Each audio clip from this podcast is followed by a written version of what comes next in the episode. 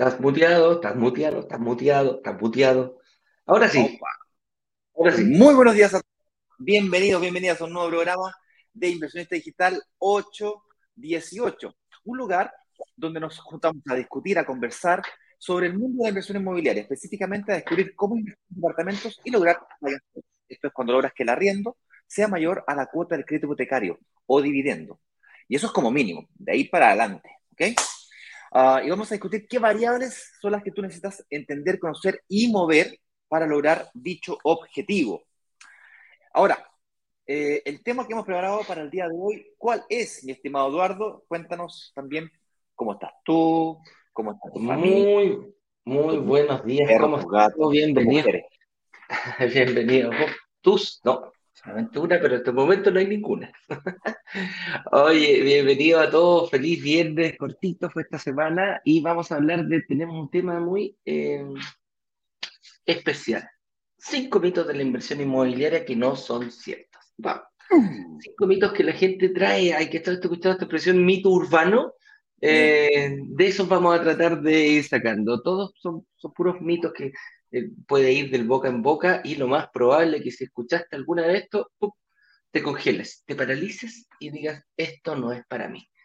Vamos a ir viendo cómo, cómo lo vamos eh, dando vueltas, cómo vamos eh, analizando esto en profundidad y lo más probable que alguna vez o escuchaste uno o digas, oh, eso me pasó a mí. Hay más, obviamente. Nosotros tomamos estos cinco esta vez, así que em, con eso dicho, amigo mío, ¿alguna instrucción que tengamos que darle, algún comentario para toda nuestra comunidad? Así es, algo muy importante que tengo que compartir con ustedes.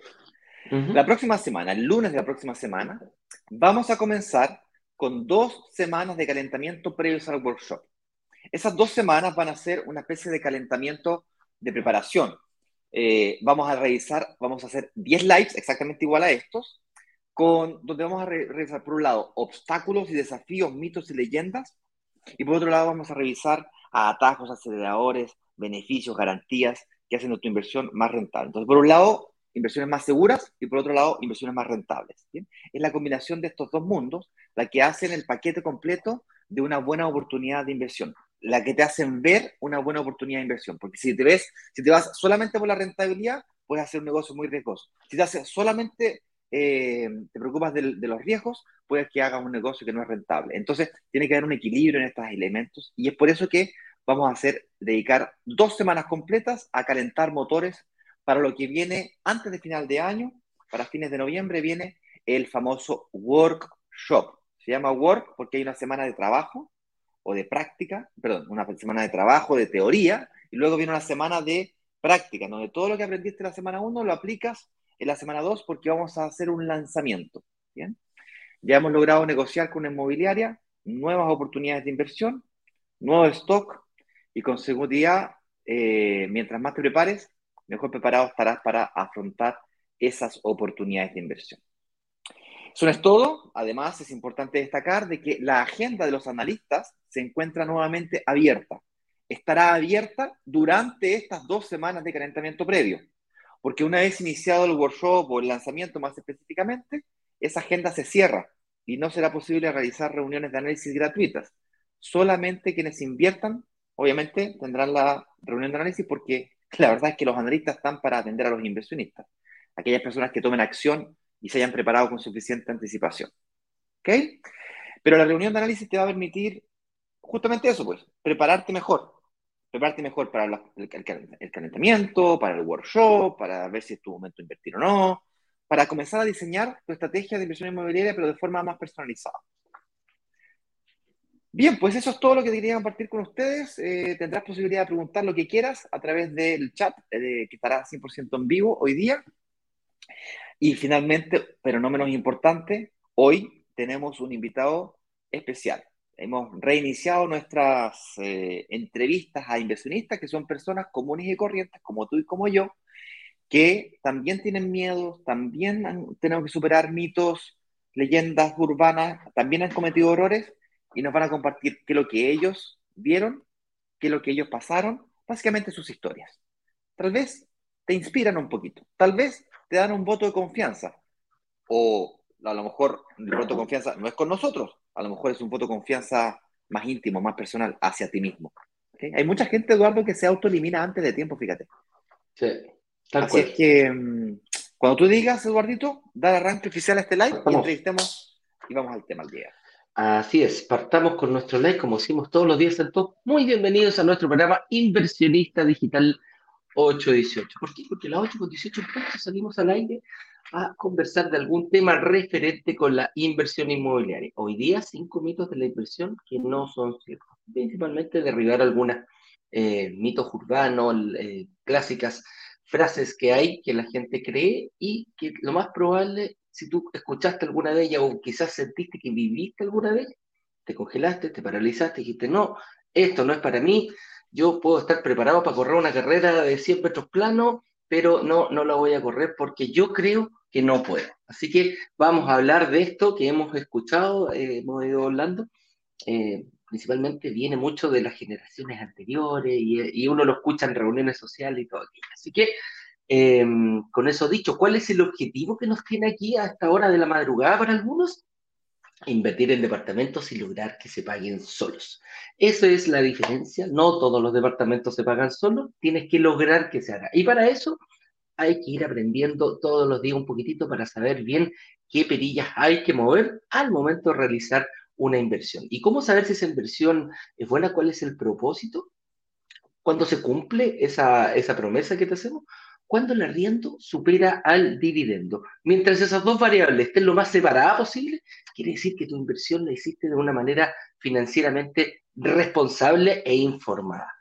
Así que, con eso dicho, me presento, soy Eduardo Páez, director comercial de Brokers Digitales, junto a mi amigo y socio Ignacio Corrales, director de marketing de Brokers Digitales. La más cordial bienvenida a todas las personas que nos ven a través de Facebook, LinkedIn, YouTube e Instagram y también a los que nos escuchan a través de Spotify, porque si quieres cambiar tus horas de ocio o acompañarte paseando el perrito, cocinando en la casa o haciendo cualquier otra actividad que tú creas, también búscanos en Spotify y podrás escuchar este programa una vez terminado, ya lo subiremos a nuestra red.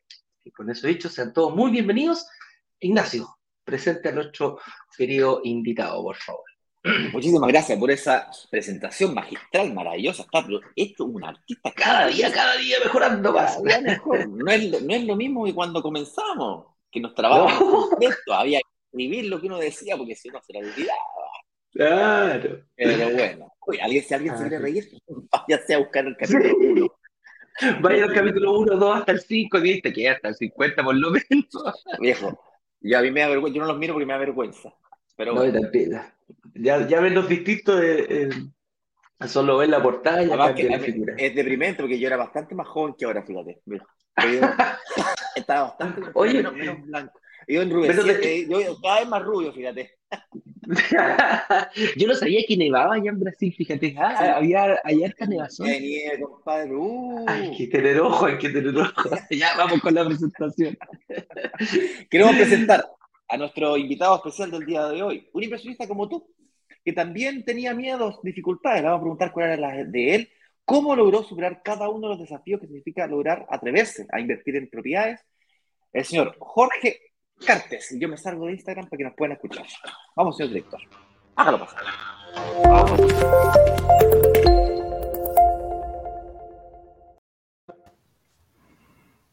Hola, Jorge. ¿Cómo estás tú? Hola Edu, Ignacio, ¿cómo están? Bien, bien, bien, aquí estamos. Estás muteado, Ignacio, nuevamente. No, no estoy muteado. Ah, ¿Estoy muteado? ahora, hola, hola. Ahora sí, ahora sí. No, si estaba hablando, no se te escuchaba nada.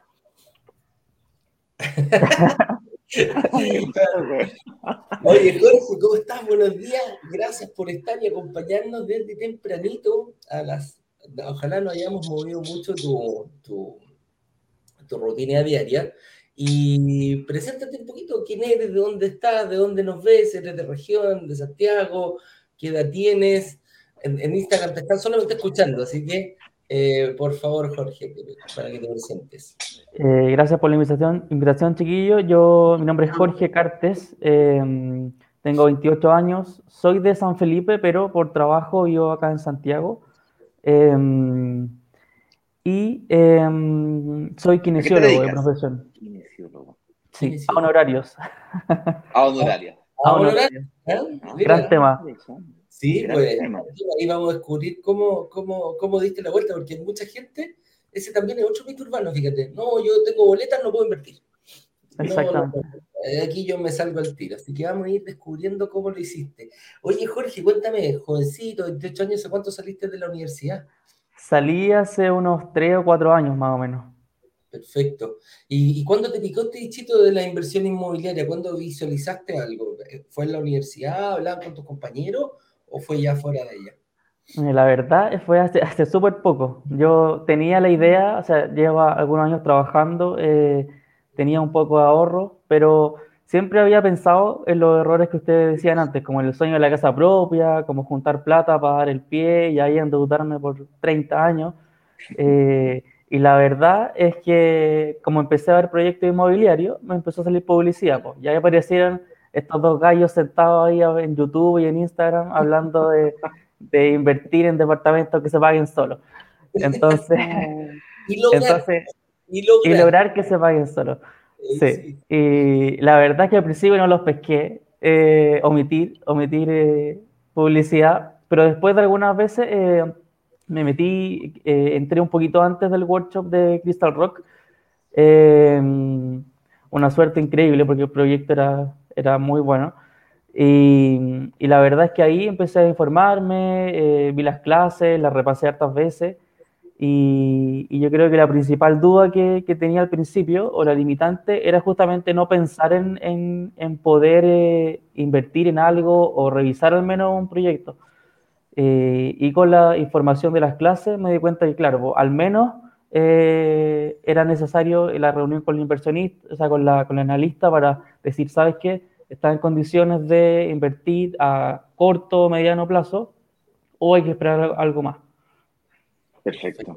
O sea, principalmente la, información, tú era, como que sabías que lo tenías que hacer, pero en el fondo no sabías cómo. Exactamente.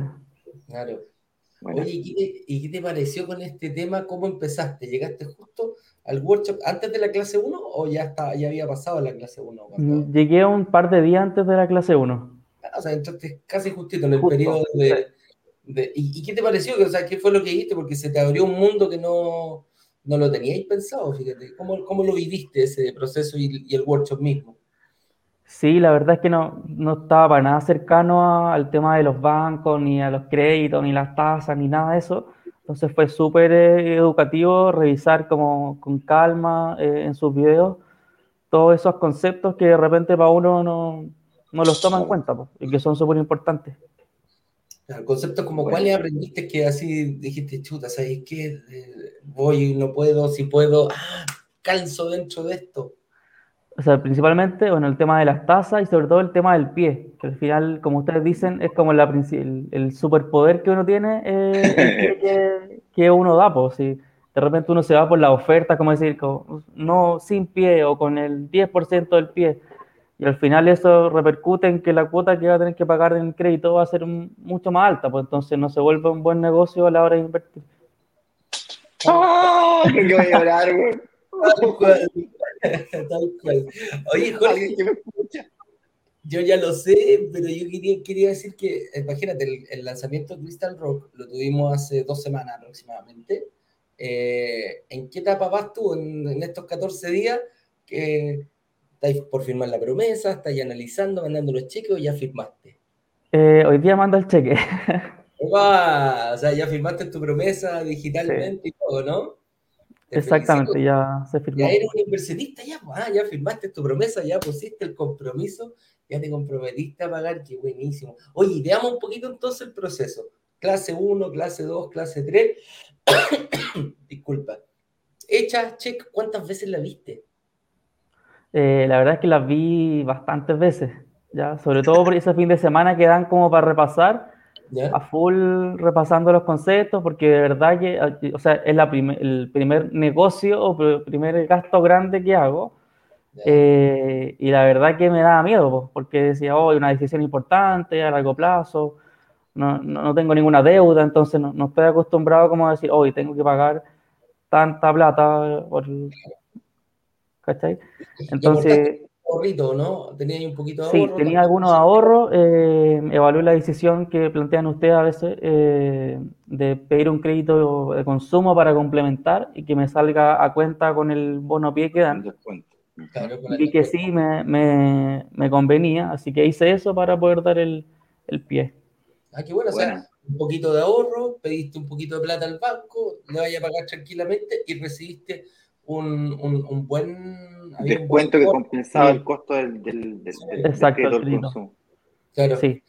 la tenías clarita, Jorge. Oye, cuéntame qué te decía tú, tú, porque me imagino, bueno, cuando uno se pone a estudiar y hace estos videos, uno se, ¿cómo se llama? Como que se, se aparta un poquito y la gente dice, chuta, ¿dónde estará este gallo este fin de semana en vez de estar carreteando o estar eh, compartiendo en un asado?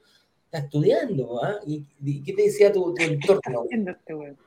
Sí, o sea, se notó, sobre todo después a la hora de, la reunión con el analista o estar pensando en ingresar eh, efectivamente, como que estaba muy cerrado, como, o sea, con decirte que el, día del pre-lanzamiento, eh, o sea, no dormí, pues, no, porque la pensé, la pensé, la pensé, dije, ¿es la, es la, la, posibilidad o no?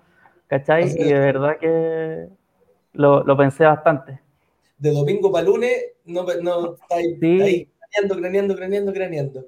O sea, ese día por lo menos me quedé dormido como a las cuatro y media de la mañana. ¿Y qué, bueno, ¿y qué pasó? ya te llegó, se abrió el carrito a las 7 de la tarde, Ignacio graba un video que es como de una hora, una hora y veinte, una hora y media. ¿A qué hora reservaste? No, yo reservé el tío, inició, porque uno no pierde nada en realidad, pues al final no, no, es solamente para reservar, pero no, no te obliga a nada, no pierdes nada con reservar. Y ahí después vi con tranquilidad el, el video del proyecto. ¿Y te gustó? Sí, o sea, es increíble, o sea, yo creo que no, no, podía haber caído mejor eh, lanzamiento que este. Buenísimo, buenísimo. Oye, ¿y qué te decía tu entorno? ¿Tus papás le contaste qué te dijeron, papá, firmé aquí, mira, tengo una promesa compra-venta? O a lo mejor tu novia, tus amigos, tus compañeros de trabajo, ¿cómo, ¿Cómo, cómo lo, lo, lo, lo, verbalizaste esto? Sí, yo se lo comenté con familia y amigos y, y, todo igual sorprendido, porque en realidad no, no, no, no, es tan común que de repente uno tan joven o, o con mi historia que no, no es de entrar en, en negocios o inversiones, eh, embarcarse en un proyecto tan grande. Pues. Y inversionista, pues. Mira, a mí lo, más chistoso, lo, lo, más entretenido, lo que me gusta es que, compadre, tengas uno o 5.000 departamentos, eh, eres bueno, un eres, pues, Tiene, tiene un, un es como clamoroso. Sí, pues una connotación distinta. ¿Estás lindo, Jorge, o no? No, no. Ah, como empecé. Ah, Tengo gran capacidad de ahorro. ¡Ah, jale! Partido caro. Claro, no, no, no, también, no, me estoy pasando publicidad, pero mi teléfono es. Eh, jale. Lo dejamos abajo en el, en el Obvio. Oye, Jorge, cuéntame una cosita ya. ¿Y cómo, cómo, cómo veis esto para el, para, el, para el futuro? ¿Para dónde va tu...? Ah, no, antes de pasar a eso, ¿cómo viviste el proceso? Eso me interesa. Desde que pasaste la tarjetita, ¿era lo que te imaginabas fue un poquito invasivo, quizás no tan invasivo, más relajado? ¿Cómo fue ese, ese proceso desde que hiciste la reserva? ¿Te enfrentaste a vendedores? No, la verdad es que no fue para nada invasivo, fue súper amigable, eh, no, no, fue como yo esperaría de un banco, por ejemplo, como que casi como que fuera una etapa de investigación, no, fue como una conversación, yo expuse mis antecedentes como comerciales eh, y súper, pero súper amigable, o sea, no, no, fue un interrogatorio. Oye, ¿y pensáis que no calificaba? Y decía, chuta, me, me, pasé todo el fin de semana estudiando, llevo dos semanas no creo que califique. ¿Te pasaste ese rollo y al principio, Al principio sí, pues antes del lanzamiento o incluso ya llegando con la analista, eh, pasa, pues sobre todo en mi caso que trabajo en horario, entonces se descuenta un porcentaje, eh, siempre está esa duda, pues. Está esa duda de decir, no, eh, tengo que juntar más ahorro, o no sé, tengo que tener más boletas. Todo ese, todo ese, ese tema se pasa por la cabeza. Pues. Y creo que es la principal limitante al momento de que uno piensa en invertir en algo. ¿Y te compraste un depa, el, de un dormitorio o de dos dormitorios? el de, un dormitorio, no, el de, el de un dormitorio eh, con terraza, que es como el 1B, parece. Perfecto, perfecto. Oye, ¿y te pareció? Porque alguien te dijo, oye, ¿sabes qué? Ojo, te pueden cagar. Si, ¿Quién va a comprar un departamento online, compadre? sí, pues. ¿Sí? O, sea, por eso y aparte porque por, por la maravilla del proyecto, porque, o sea, es, como, no solo, comprar, no, es solo comprar un departamento, sino que comprar un departamento ahí eh, llama la atención. Pues. Claro. Está bien pensado el proyecto, la verdad. Sí, está súper bien pensado. Oye, y para futuro, ¿para dónde va don Jorge? ¿Qué, ¿Cuál es el, el, el, el objetivo? ¿Para dónde te bonificaste? Porque 28 años, jovencito, no creo que estés pensando, no, quiero mejorar mi pensión, te queda mucho tiempo, estás recién partiendo en eso. ¿Para, dónde va encaminado, don Jorge? Sí, o sea, la verdad, mi, mi objetivo bueno, es seguir trabajando, que es eh, la mejor inversión que tengo, eh, y seguir con otro ciclo, que igual me llama la atención el tema de la inversión inmobiliaria. Eh, yo estimo como en unos dos años renovar cuando ya termine de pagar el, crédito cómodamente, em, y ahí seguir con, con, la inversión, que es lo que me llamó la atención. Bueno, no, qué entretenido. ¿Y casa propia en algún momento, casarse, no lo tenéis visualizado? O... No por ahora, pero sí va, va orientado el tema de la inversión a, a, lo que ustedes recomiendan, es que ojalá pagar la casa propia al contado con la menor cantidad de deuda posible. Claro, ¿viste? Me gustaría llamar al periodista ahí estoy, que dijo, estoy a punto, estoy a punto de llorar. La casa propia, no es así. No es así. Lo que cambió la, la, estrategia para, pero. Exactamente.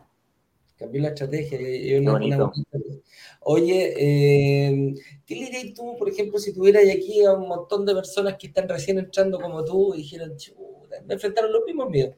¿Serán chantas estos gallos? ¿Cómo lo hará? ¿Cuál sería el mejor eh, consejo que tú le podrías dar a, las personas que están recién ingresando a nuestra comunidad? Yo creo que el principal consejo es que se abran a, descubrir y a aprender. Aquí, eh, como ustedes recalcan mucho, nadie nos obliga a nada. O sea, no, no hay ninguna promesa de que si veo el workshop o si que me reservo, tengo que pagar algo, comprar algo, sí o sí. No, ¿ya? Porque pasa mucho lo que me pasó a mí, que me limito, no que yo boleteo, o que no gano tanto, o que no, no puedo pedir un crédito, o que no tengo ahorro. Entonces, al final, eh, es parte del riesgo de decir, ¿sabéis qué? Eh, tomo esta decisión y, con ayuda de, los analistas, sobre todo, ver si efectivamente es viable, es responsable y puedo pagarlo de una forma cómoda. Claro. Si es responsable hacerlo. Qué buena palabra. Como si, como nosotros invertir de una forma financieramente responsable implica todo este tipo de cosas, fíjate. Y, llama la atención porque mm, eh, el tema tú que trabajas con pura boleta, me imagino, ¿eres kinesiólogo? ¿Trabajas para alguna entidad o trabajas para una entidad y también haces tus domicilios que de repente hacen eh, los kines? Sí, trabajo para una, para una clínica y, y, también hago boletas por fuera, como a pacientes, como a domicilio. Vale, claro, claro. y ahí, bueno, y ahí viene un desafío, pues ahí te das cuenta que con el descuento que te hacen los, los bancos, tenéis que tener un mayor sueldo, un, pero no es imposible, o sea, no te, no te saca de la carrera antes de... No, no, no es imposible y, y como... Y, no todo es tan estricto, o sea, no es como que si no ganas esto, como que no, porque igual los bancos también van, van flexibilizando a veces un poco eso. Entonces no hay como un número específico en que yo diga, sí, con esto sí. Entonces no se pierde nada con preguntar, con intentar. Claro que sí. No, no, qué buena, qué buena historia. Ignacio, ¿alguna pregunta que le quería decir a, Jorge? Agradecerle, me encantó conocerlo. Eh, me, debo reconocer que me emocionó un poquito escucharte decir las cosas que de algún minuto nosotros acá pasamos largas horas predicando y predicando y predicando y escuchar que el mensaje llega, la verdad que me va a sentir súper eh, contento, eh, emocionado. que gracias por eso. Y también si podemos usar tu lindo rostro para compartirlo con otras personas de la comunidad. De pronto hoy día hay, no sé, 60, 70, 60, 70 personas que nos están escuchando en vivo, pero de pronto puedes ayudar a un universo más grande. ¿Podemos usar tu lindo rostro? Sí, ningún problema. Autorizado. Autorizado. Oye, ¿algún mensaje que le quieras enviar, eh, Jorge, a tu familia, a tu grupo cercano, o a alguien especial que nos está viendo? ¿Alguna chiquilla de repente por ahí? ¿Ah? No, a mi familia por el, apoyo que me dieron. De ahí salió un poquito también de, del pie. Entonces, sí, siempre hubo apoyo, así que eso es importante. Claro que sí. bonito.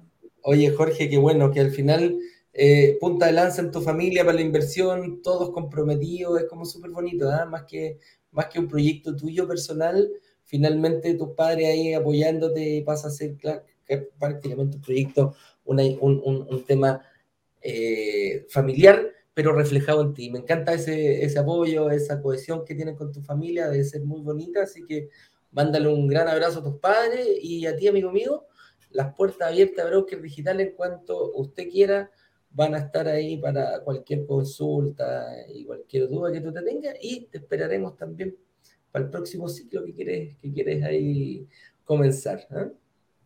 No, gracias, gracias por la invitación de nuevo y gracias por también tomarse ese tiempo para ayudar a la gente a, educarse un poco, a, salir de estas limitantes que uno se fija por muchas veces miedo o mala experiencia eh, de verdad que es súper importante lo, lo, que hacen.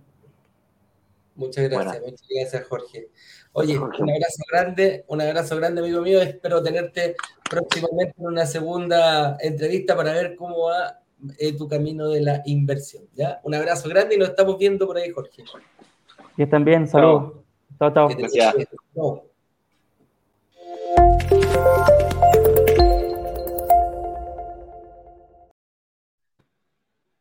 Ahí te acabo de enviar la solicitud, Eduardito, para que me dejes aquí entrar. estoy, aquí la estoy viendo. Ahí está. Transmitir con Ignacio. Perfecto. Oye, qué simpático, Pablo, qué buena historia. Me gustó, fíjate. Jovencito, clarito. Sí, sí, sí, sí, sí. Espérame, aquí estoy con. Dame un segundo que tengo que conectar acá. Ahora sí. Ahí estamos. Partamos, pues, amigo mío. Partamos, Son cinco mitos los que tenemos que revisar. Por supuesto, hay muchos más. Eh, estos son los que seleccionamos para esta oportunidad. Eh, y les queremos contar una pequeña historia de cómo nació este tema el día de hoy. Yo no sé si ustedes saben o no, si les habrá tocado vernos o no, pero cuando grabamos estos videitos de, que aparecen en las redes sociales y, y hacemos sesiones de grabaciones, uno de los caminos que utilizamos para llamar su atención fue justamente este, el de los mitos. Entonces, hemos grabado muchos mitos, ¿ya? pero la, pero tenemos, literalmente tenemos cinco segundos para captar tu atención cuando hacemos videos de anuncios en las redes sociales. Esos cinco segundos no son claramente suficientes para yo responder al mito. ¿okay? Entonces nos dimos cuenta de esta situación. Eh, planteamos el mito y luego, durante el workshop, durante las clases, lo resolvemos, pero nunca de una forma puntual. No es como que digo, mira, el mito de PAM. hoy día decidimos elegir cinco de estos mitos que alguna vez hemos utilizado para hacer anuncios de, publicidad y que nunca respondemos de forma profunda. Entonces, dado que los likes son justamente para abordar algún tema y abordarlo de forma profunda en un conversatorio relajado, aquí vienen cinco mitos que de alguna manera hemos mencionado en el pasado y queremos tratar de profundizar. Vamos a hacer nuestro mejor esfuerzo, ojalá que resulte. Vamos que se puede. Vamos con el primero. Hay que ser millonario para invertir en propiedades. Bueno, esto es una sensación que últimamente parece ser más verdad que antes. Y si es cierto las condiciones, eh, es una sensación.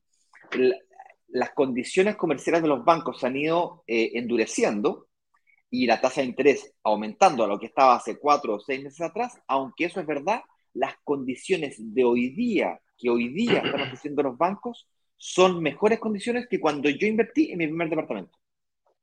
Hace 15 años. Me sumo, me sumo a eso. Hoy día todavía, con dentro de lo malo que vemos, yo invertí con una tasa sobre el 6%.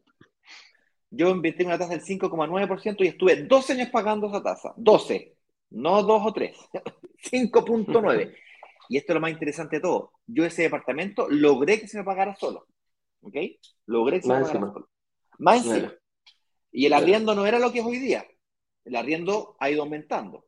Por cierto, el hecho de que se hayan endurecido las, las condiciones comerciales que hoy día tiene el mercado hace que menos gente sea capaz de comprar y por lo tanto más gente buscando arrendar. ¿Y qué crees que va a pasar con los valores de los arriendos cuando hay más gente buscando arrendar?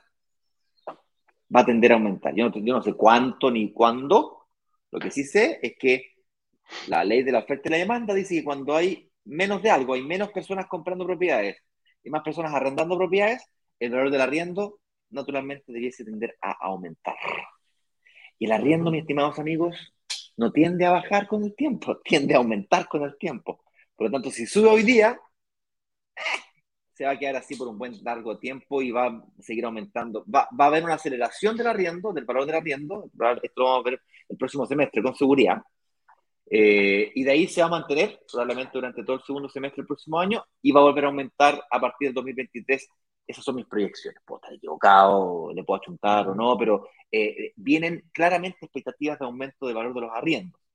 Así que si estás arrendando, ya te calladito, no le digas a nadie y a ver si qué pasa piola de que tu propietario no esté bien asesorado o no tenga un eh, buen corredor que le ayude a mejorar, a maximizar sus ingresos. Y tú por tu lado, si es que decides invertir, asegúrate de tener una buena empresa que sepa maximizar y ajustar los valores de los contratos de arriendo, no tan solo por la UEF, sino que además por la demanda o los nuevos valores de los, de los arriendos del sector barrio o área en el que tú hayas invertido. ¿Ok? Ahora, eso no me responde a la pregunta de rigor. O sea, ¿hay que ser millonario para poder invertir? Y una sensación como universal de que cuando yo te, te nombro la palabra inversionista, ah, este igual tiene altas lucas. no, claro. No. Este, este es pechugón, este. Y, muchas veces, más que tú, eh, eh, ese, misma, ese mismo pensamiento te elimina a ti, pues dices, no, pues yo no soy como él, pues yo no gano, yo no soy millonario, yo no soy pechugón, yo, ¿para qué me voy a meter en esa cuestión si no, es mi mundo? Eso. Claro. Y la verdad, las cosas es que eh, eso no puede estar más alejado de la realidad. Claro. Porque tú puedes utilizar estrategias que te ayuden a entrar al mundo de la inversión inmobiliaria. Y tampoco nadie dice que tienes que comprarte 10 propiedades al mismo tiempo, mucho menos al contado. Es más importante, de hecho, tu capacidad de pago mensual que los ahorros que tengas. Tal cual. perdón. Oye, yo tengo 10 millones, yo tengo 50 millones. Nos han dicho, eh, es habitual encontrar inversionistas que nos dicen, Oye, yo tengo 50 millones, ¿qué harías tú con 50 millones? Y nos piden que le desarrollemos una estrategia. Y no logran ver que más importante que la plata que tienen es la plata que son capaces de pagar todos los meses o ahorrar todos los meses. No es exactamente lo mismo, pero también parecido. Ese es el verdadero poder, porque el ahorro, los 50 millones de pesos, los vais a utilizar en primer ciclo de inversión, pero el segundo y el tercero y el cuarto, si no tienes desarrollado el músculo del ahorro mensual, cagaste. No hay. No, y aparte que no hay ahorros, po. Claro, pues si ya lo ocupaste todo, es muy difícil tener ahorros para una segunda o un tercer ciclo. Tienes que te desarrollar el músculo del ahorro mensual. Si no, no vas a poder hacer un segundo o un tercer ciclo. Mucho más importante que de cuánto ganas es cuánto eres capaz de pagar mensual. Hay gente que gana 3 millones de pesos, no tiene capacidad de pago mensual, cero. Y hay gente que gana un millón de pesos, hay gente que gana un millón de pesos o menos, y tiene una capacidad de pago mensual de 200, 300 lucas. Y más también hemos visto. Y más también. Y más también hemos visto, claro. Cada uno tiene sus, diferentes situaciones. Hay, hay, gente más joven que vive con los papás aún y por lo tanto no tiene grandes gastos y gana un millón de pesos y ahorra 800 lucas. Pues vive con 200 lucas. Más encima, estuvimos, acabamos de salir de pandemia, por lo tanto, eh, dejamos de gastar en restaurantes, en, en viajes y por lo tanto de ahí también hubo gente que logró, entre comillas, ahorrar un poco, pero el verdadero superpoder está en esa habilidad que tienes de ahorrar. Mucho más que ser millonario y tener viejo, uh, yo gano 10 millones de pesos, padre, uh. Y luego está esta frase, no cuando yo, cuando yo gane, hoy día gano menos, cuando gane 2 millones, ahí voy a por ahorrar. No, no, cuando gane 3 millones, ahí voy a por ahorrar. Falso. Te lo digo por experiencia propia. Cuando yo partí, yo no me pregunté cómo yo, yo, yo, no sé cómo lo hacía. Yo cuando mi primera pega ganaba 300 lucas y tenía capacidad de ahorro. Después gané 600 lucas y tenía menos capacidad de ahorro. Cuando empecé a ganar un millón y medio, compadre, tenía menos capacidad de ahorro. Tuve que pedir ayuda a mi papá para que me ayudara. Lo que pasa es que el, por lo general el que más el que más gana, más gasta. Ese es el, ese es el mayor problema. Por eso va creciendo el, va creciendo tu sueldo, pero también van creciendo tus gastos.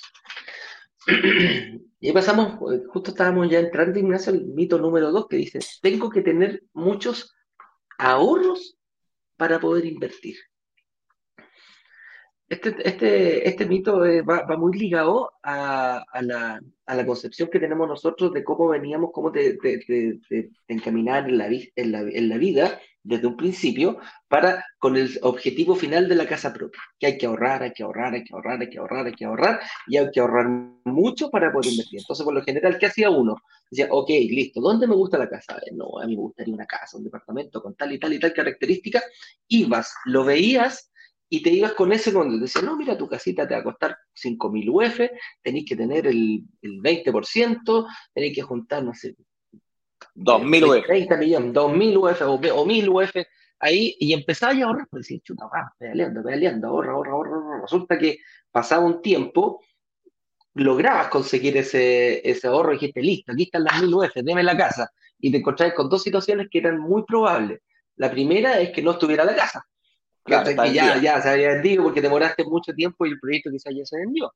Y la segunda era que eh, si viste en una etapa temprana, fuiste cuando recién estaban eh, estando abajo o estaban empezando a construir, lo más probable es que esa casa haya subido de precio, que se haya valorizado en el tiempo eh, la, la, casa en blanco recién hecha o con la casita terminada, cuando ya está linda, preciosa, con todo amoblado adentro, no tiene lo mismo. ¿Qué pasa? Decir, tú eh, tengo que seguir juntando plata. Entonces, entré como en esta rueda de que, están las ardillitas, los hámsters, que prácticamente tú podías ahorrar, ahorrar, ahorrar y no llegáis nunca a, comerte la, famosa zanahoria, o es, mucho el esfuerzo.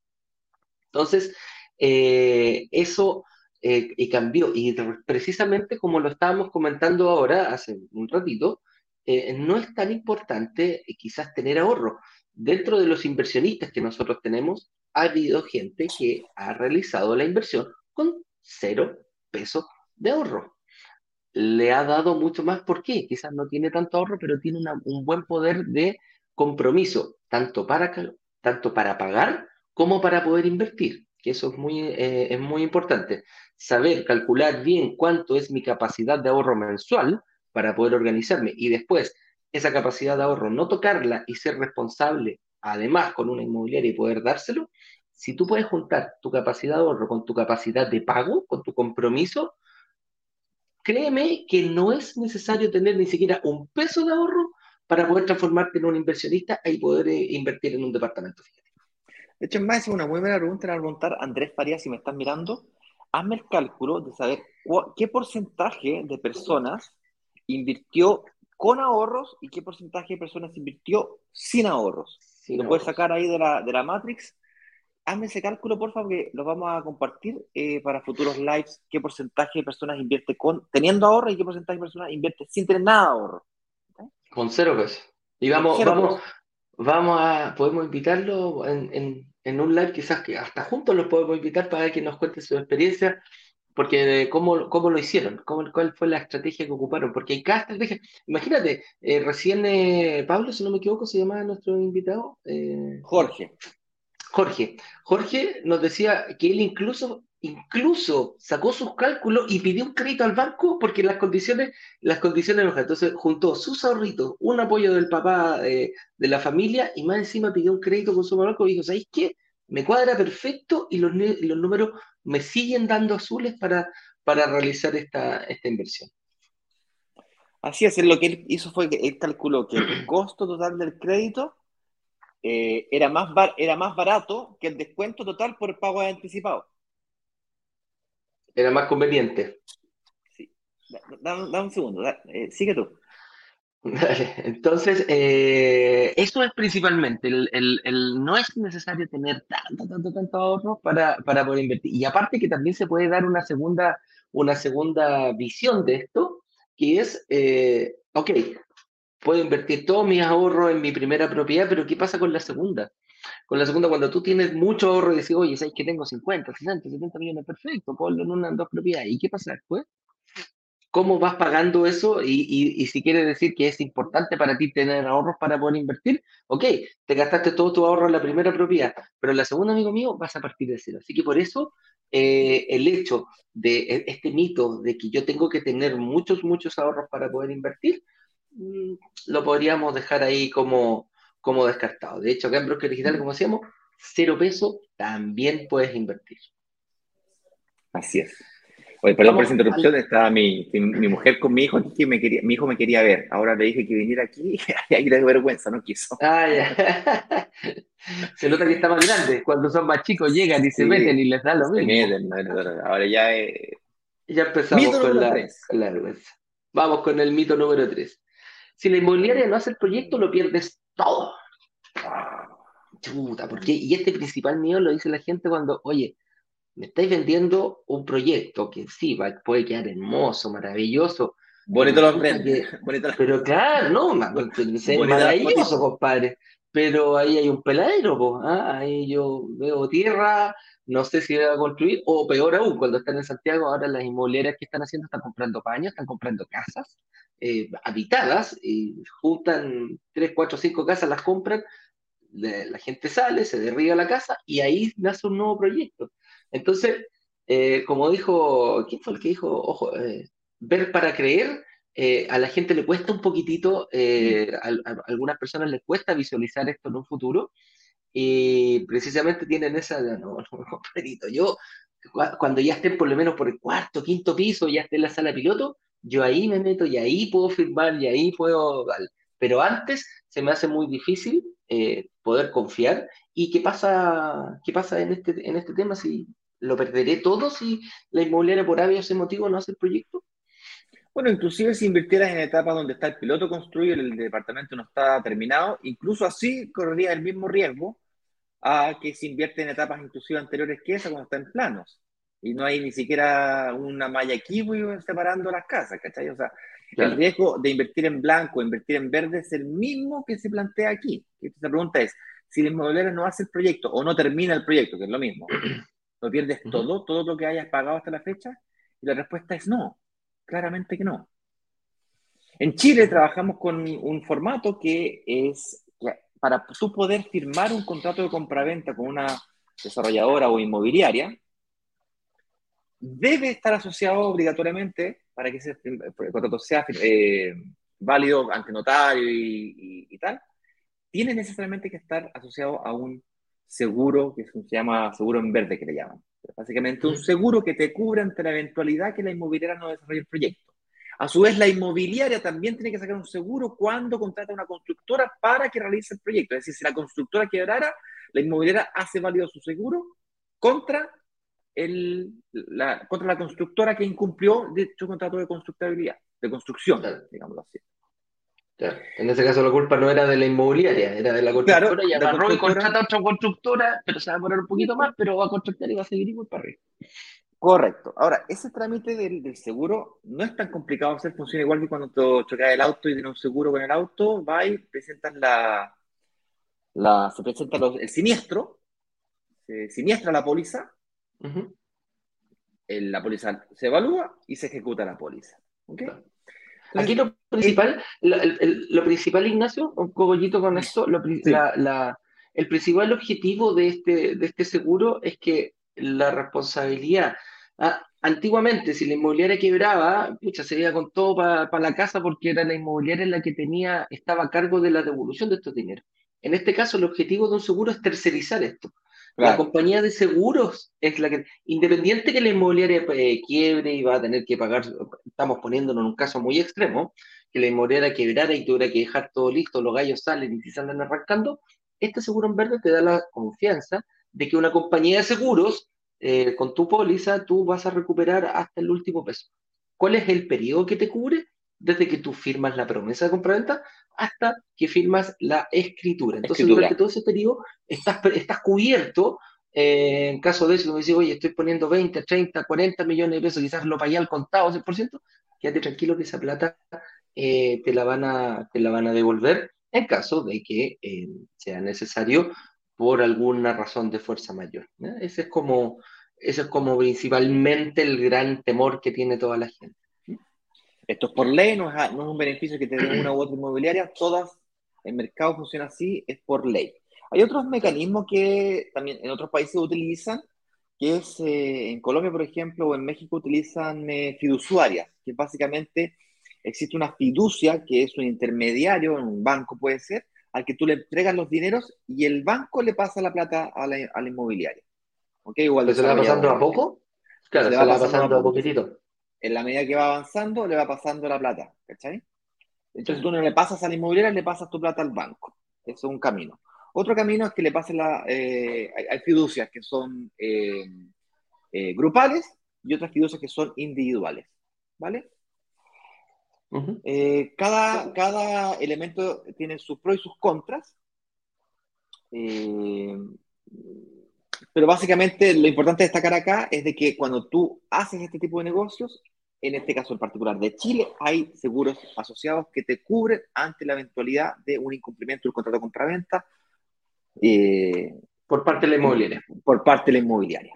Por parte de la inmobiliaria, que pasa, tranquilo. Hay otro tipo de incumplimiento de contrato que podrían asustarte inclusive más, que son, oye, pero ¿qué pasa si es que, ok, la inmobiliaria hace el proyecto, pero yo, yo incumplo el contrato al no yo poder firmar la hipoteca, ¿ya? Y para eso existen cláusulas de salida que tú podrías negociar con la inmobiliaria antes de firmar tu contrato. Una vez firmado ya pasó la vieja, tiene que ser antes.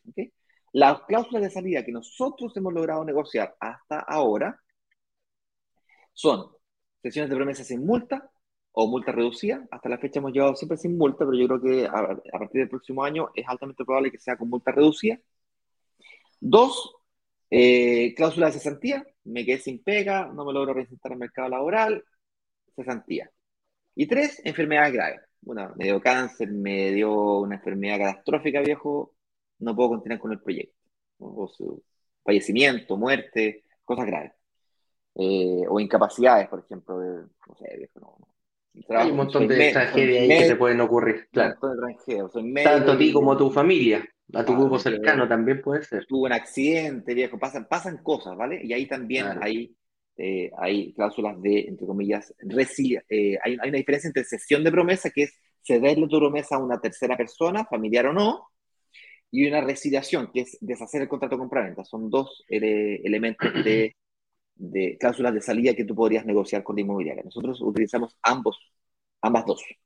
Para Yo, ojo que es muy común, espérate, disculpa, es muy común que este tipo de acciones que está diciendo Ignacio, eh, en la mayoría de las inmobiliarias te cobran multa, porque en el fondo es, claro. eres el que, está, es que está incumpliendo el contrato, porque sabemos súper fácil, cuando yo firmo un contrato, uno se compromete a vender y el otro se compromete a comprar. Si cumple la inmobiliaria, ok, la inmobiliaria tiene un seguro. Si yo no hago el inmueble, tengo un seguro que te voy a pagar, te voy a devolver tu plata.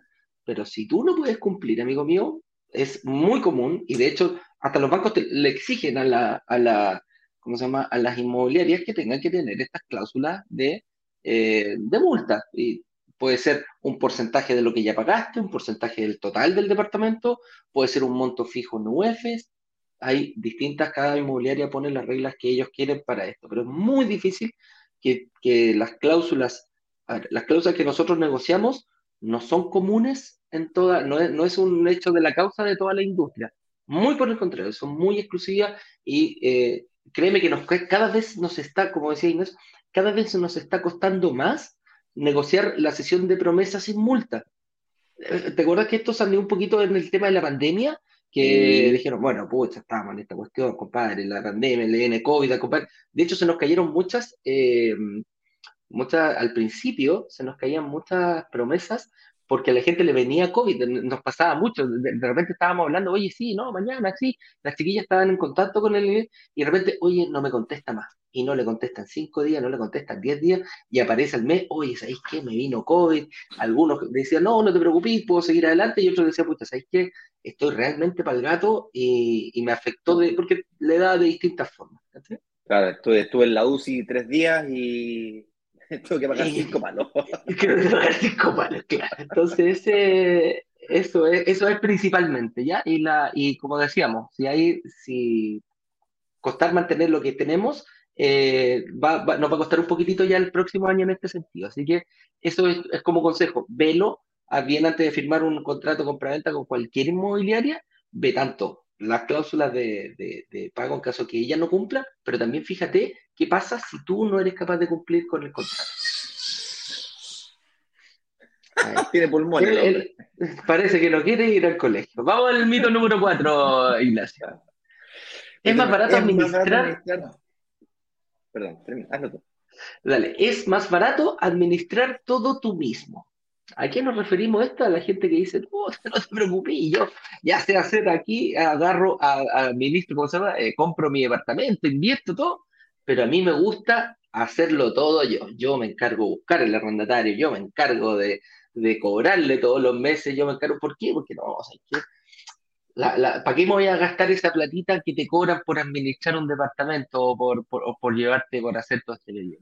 mejor me la, la, dejo para mí. ¿eh? Este arrendatario es bueno, ¿para qué voy a perder plata? Ah, ah, o por último se lo voy a arrendar. No, yo tengo buen ojo. ¿eh? Yo tengo buen ojo para cachar a, a, a, los tipos, fíjate.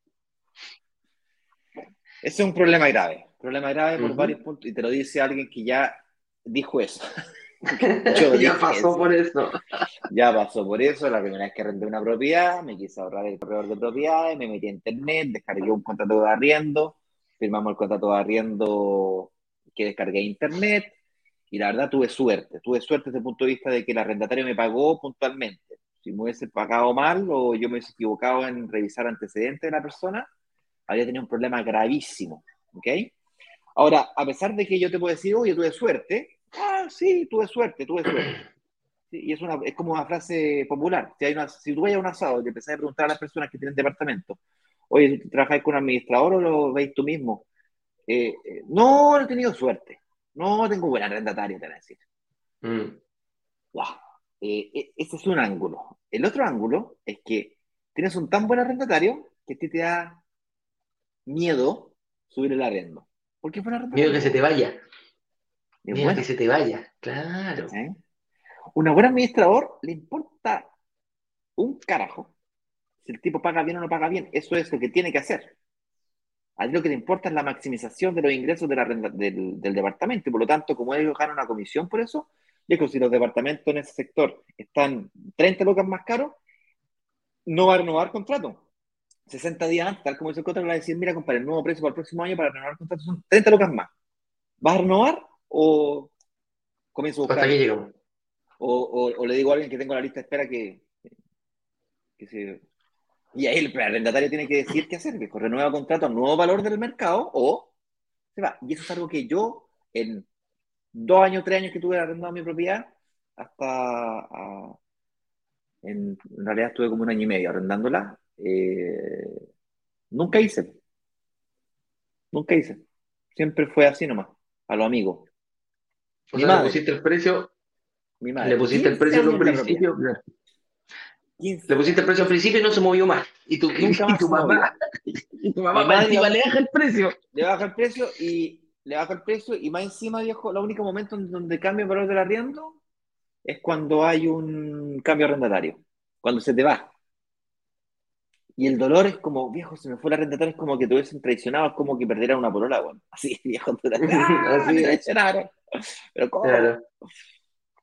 En cambio, una buena administración, este tema de la administración, yo estoy hablando de corretaje acá. el corretaje es la compra y venta de propiedades y al mismo tiempo eh, la, mm, la búsqueda de, la búsqueda de un, de arrendatario. Esas dos cositas. Ese, ese, ejercicio. Generalmente se cobra un 50% del valor de un, de un mes de canon de arriendo. O sea, si el arriendo es de 300 lucas, te van a cobrar 150 lucas a ti y 150 lucas al arrendatario. O la comisión por venta. 2% a ti, 2% al, al propietario. O 1% a ti y 2% al propietario. Hay distintos modelos dependiendo sea la, la corredora o el corredor. ¿Bien? Pero ¿y qué pasa con el canon de arriendo mensual? ¿Quién supervisa que los gastos comunes estén pagados al día? ¿Quién se preocupa de que en el edificio donde tú invertiste la calidad de vida sea buena, tal que la gente quiera vivir ahí. Aquí no estamos hablando de comprarte un departamento en un edificio donde la mitad son residentes propietarios y la, otra mitad son residentes arrendatarios. Aquí estamos hablando de edificios que el 100% son arrendatarios. Es un edificio que está construido, diseñado para el arriendo. la administración es centralizada en búsqueda de la maximización del arriendo, tal que por un lado la calidad de vida sea alta y buena, para que haya gente que quiera estar permanentemente cambiándose a vivir a ese edificio, que los gastos comunes sean lo más bajos y eficientes posible, tal que los arrendatarios a la hora de pensar en irse, se la piensen dos o tres veces, porque si quieren vivir en el mismo sector, es el mejor edificio para poder vivir. Entonces, no es tan solo buscar un arrendatario que pague bien y que cuide tu propiedad. Un buen arrendatario nace del propietario.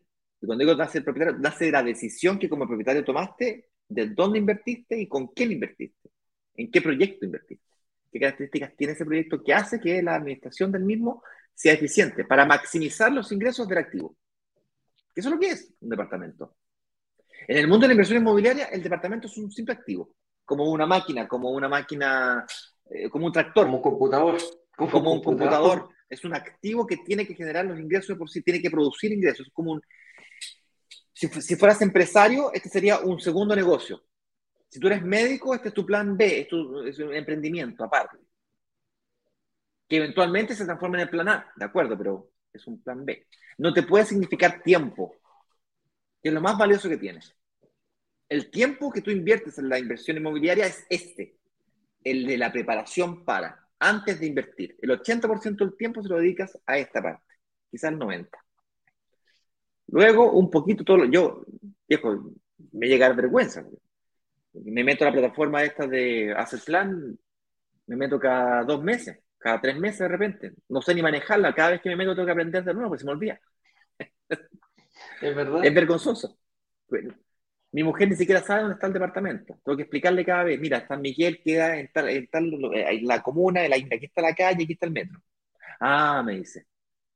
Ahora, pero a ver, Sí, pero ojo, eso, eso, te da, eso te da a entender que tu preocupación, nosotros siempre lo decimos acá, eh, el inversionista se tiene que preocupar de pagar un pie, eh, de, lograr conseguir, eh, ¿cómo se llama? Lograr conseguir apalancamiento, financiamiento, y dejar esto en manos de expertos para que tu preocupación sea cómo voy a ir a la segunda propiedad. Que esto no se transforme en una segunda pega, porque yo no me quiero echar un problema encima. Yo no me quiero estar preocupando de, estar cambiando, de, que la agüita, de la que... Entonces, eh, nosotros nos encargamos de eso, de darte esa posibilidad de que tú eh, puedas dejar en manos de expertos cosas que no es necesario que las hagas tú. Claro, entonces, ¿es más barato? Depende. ¿Cuánto has dejado de ganar? ¿30 lo quitas aquí, más 30 lo quitas aquí, o 30 lucas mensuales, compadre? Es platita. Oye, mito número 5, se me pasó la hora, Eduardo, no me dijiste nada, no me. Uy, no hay cuarto, a mí también, nos pusimos ah, bueno Anda proleando por ahí, anda pavallando, anda todo Anda preocupado el desayuno, capaz. Pues. anda preocupado el desayuno, man. Ah, anda, nosotros aquí.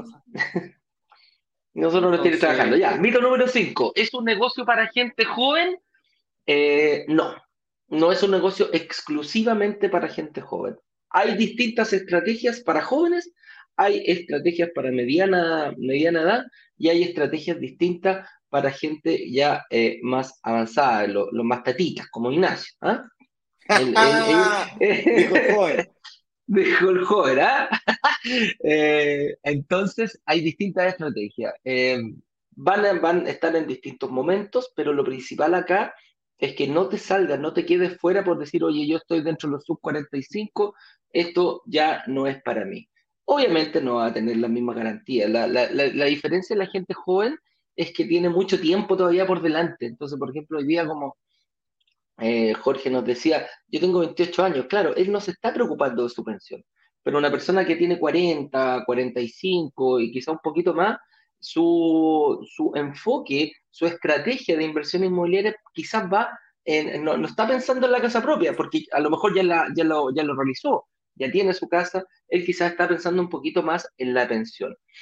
Te puede costar un poquito más que tú decir, mira, si yo me comparo con un joven, claro, no tengo la, quizás no me den un apalancamiento a, a 30 años, quizás me dan a 20, 25, pero eh, siempre hay una estrategia para cada grupo, para cada grupo etario. Y no quiere decir, como decíamos, Ignacio y yo estamos invirtiendo, ya somos sub 45, y obviamente no podemos tener la misma estrategia de un, chico de, de, 20 años, pero tiene, tiene sus bemoles, ¿ah? por ejemplo, los que están más cercanos a, a, la, a, la, edad de nosotros, eh, tienen quizá un poquito un, un, patrimonio un poquito más consolidado, tienen quizá una, una, una, capacidad de ahorro, no sé si menor o mayor que, lo, que, los, que los jóvenes, porque tenemos más responsabilidades. Pero el, el hecho aquí principal, amigo mío, es que, no, que la edad no sea una piedra a tope para poder decidir a la inversión. Lo que sí tienes que ser capaz es, con tu edad, ver bien qué estrategia es la que más te conviene para realizar una inversión eh, inmobiliaria.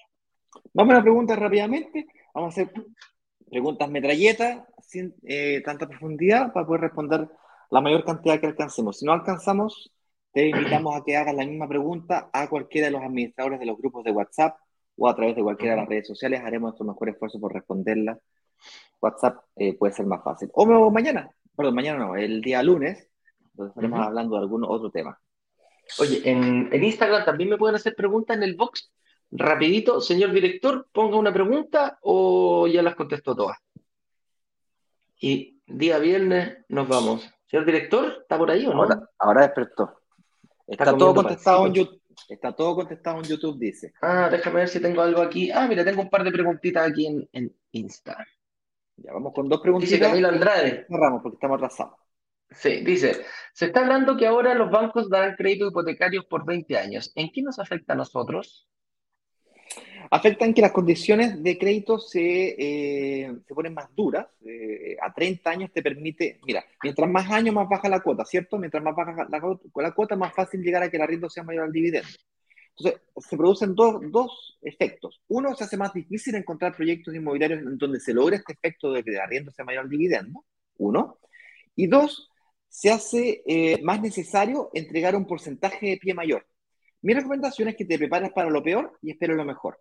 En vez de invertir en entrega inmediata, em, si tu situación actual no te permite pagar un 20, un 25, un 30% de pie, que sería lo que tal vez necesitarías hacer para que el arriendo sea mayor al dividendo, de pronto prepárate para pagar el 25 o 30% de pie, pero en una situación en donde si es que en dos años más o tres años más a la fecha entrega la propiedad el banco o la banca o las condiciones macroeconómicas del país, políticas, están más estables, a lo mejor te conviene sacarlo a 30 años.